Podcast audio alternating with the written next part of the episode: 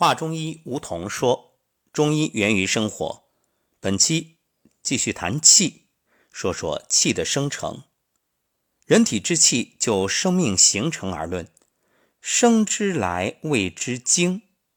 有了精，才能形成不断发生升降出入的气化作用的机体，则精在气先，气由精化。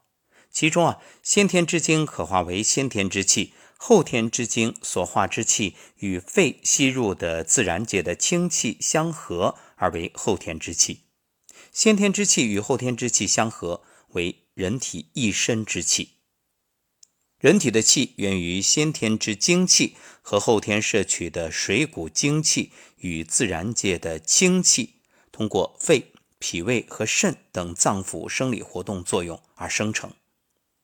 说说气的来源，构成和维持人体生命活动的气啊，有两个来源，一个就是先天之精气，这种精气先身而生，是生命的基本物质。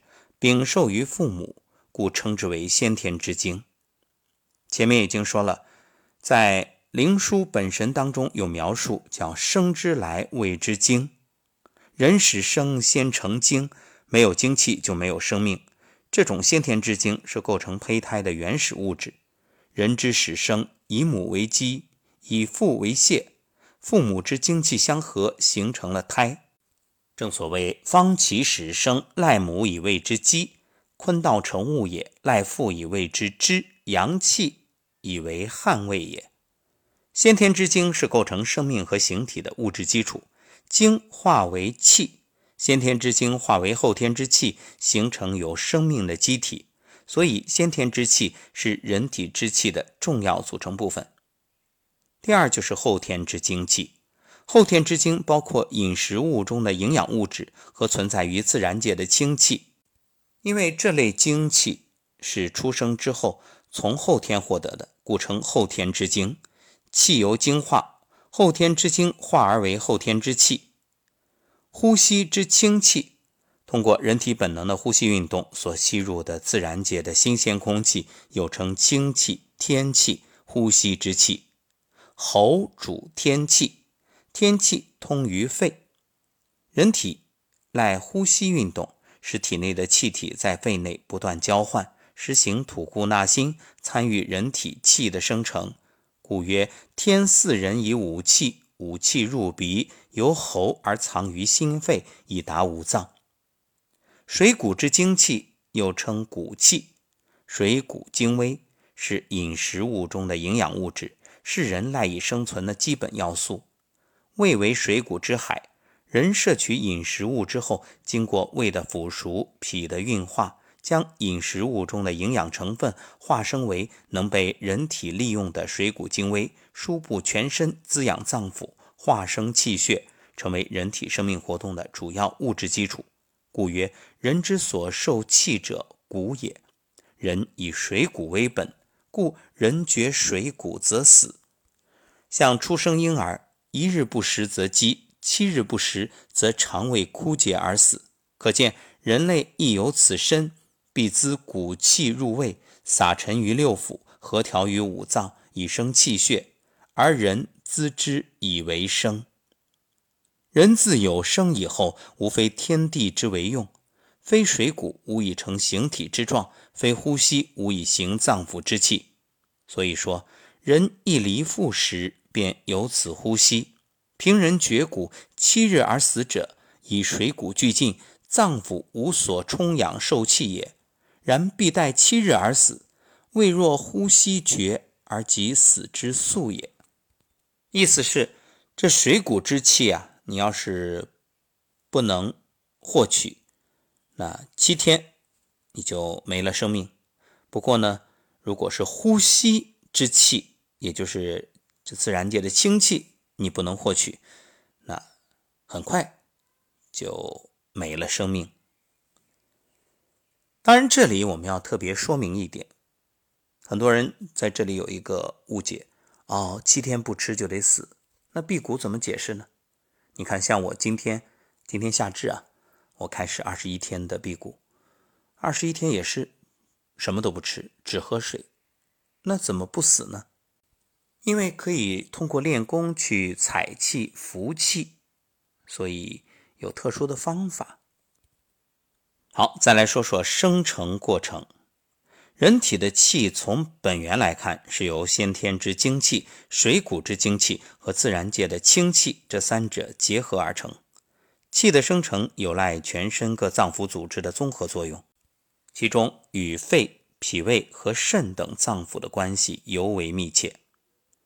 先说肺，肺为气之主，肺为体内外之气交换的场所，通过肺的呼吸吸入自然界的清气，呼出体内的浊气，实现体内外之气的交换。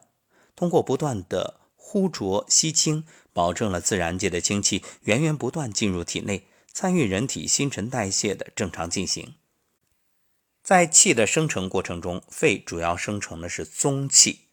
这个宗啊，是祖宗的宗，也就是万变不离其宗那个宗。人体。通过肺的呼吸运动，把自然界的清气吸入肺，与脾胃运化的水谷精气在肺内结合，而基于胸中的上气海，也就是膻中，形成人体的宗气。符合先后，什么意思？就是指先天之气和后天之气，即大气之基于胸中，司呼吸，通内外。周流一身，顷刻无间之宗气者是也。宗气走息道以行呼吸，贯心脉而行气血，通达内外，周流一身，以维持脏腑组织正常的生理功能，从而呢促进全身之气的生成。肺司呼吸，吸之则满，呼之则虚，一呼一吸，消息自然，思清浊之运化。宗气。赖肺呼吸清气而生，待其生成之后，则寄于胸中，走息道而行呼吸。肺通过呼吸排出浊气，摄取清气，生成宗气，以参与一身之气的生成。呼吸微徐，气度已行。一呼脉在动，气行三寸；一吸脉亦在动，气行三寸。呼吸定息，脉行六寸。所以，我们说通过深呼吸、吐故纳新、积浊扬清是很好的养生方式。包括我们打坐啊、站桩啊，其实你都在进行着呼吸，这气体的交换。呼吸精气，则能受蔽天地。肺借呼吸吸入自然之清气，为一身之气提供物质基础，赖化生宗气，进而化生一身之气。肺之呼吸是气的生成的根本保证，故曰诸气皆生于肺。肺主气，气调则营卫脏腑无所不至。肺为呼吸橐剑，虚如蜂巢，吸之则满，呼之则虚，受脏腑上潮之清气，禀清肃之体，性主呼降。人身之气禀命于肺。肺气清肃，则周身之气莫不服从而顺行，升降出入无气不有。人体是一个不断发生着升降出入的气化作用的机体。升降者，里气与里气相回旋之道也；出入者，里气与外气相交接之道也。而肺则集升降出入于一身，呼则升且出。吸则降且入，肺之一呼吸以行脏腑之气，从而维持全身气机的动态平衡。故曰：气周流一身，循环无端，出入升降，继而有常，总统于肺气。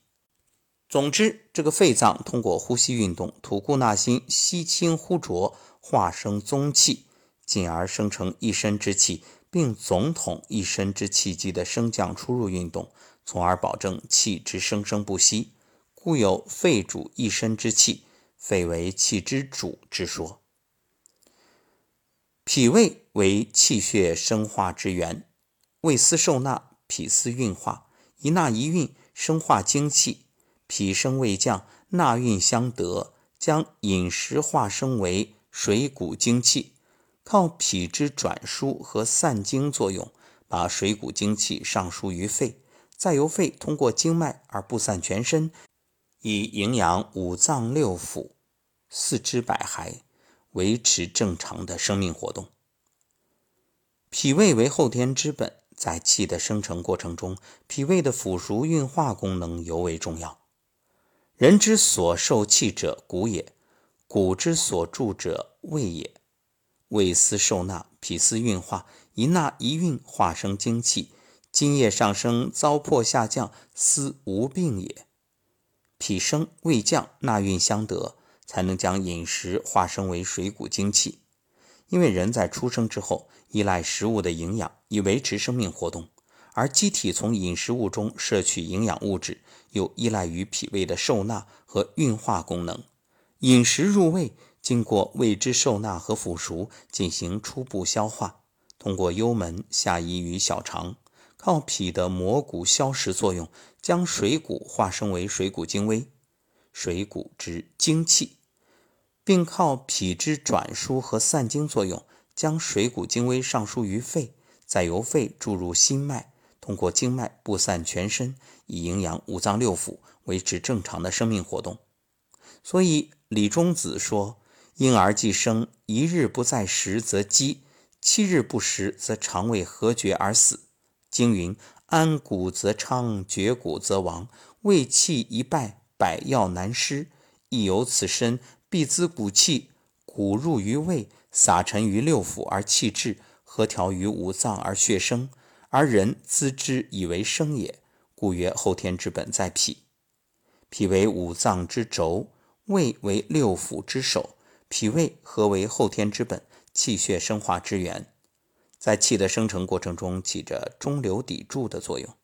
脾胃在气的生成过程中啊，不仅化生水谷精气，提供物质基础，参与宗气的生成，而且又能滋养先天之精气。再说肾，肾为生气之源，肾有贮藏精气的作用。肾的精气为生命之根，生身之本。肾所藏之精包括先天之精和后天之精。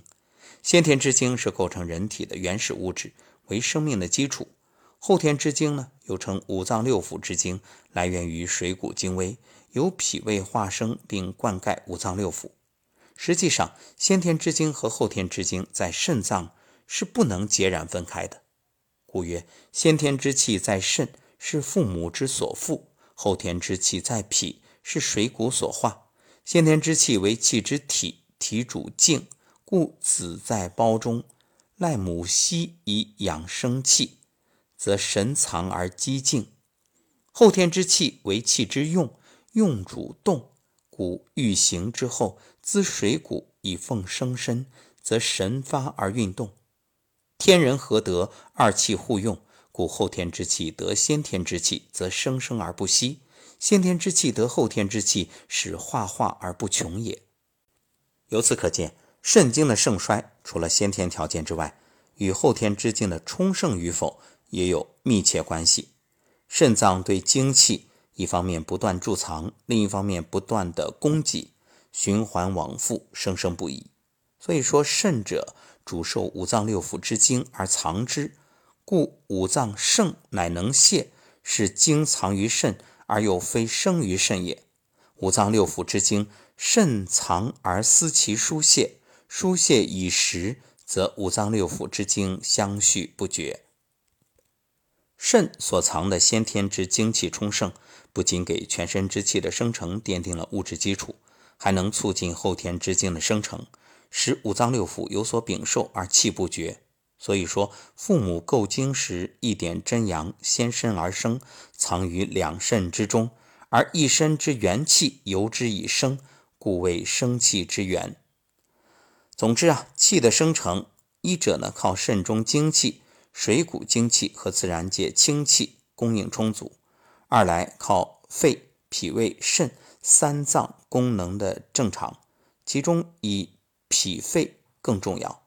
故临证所谓补气，这主要啊补的就是脾和肺两脏之气。那么气究竟有什么功能呢？下一讲我们接着聊。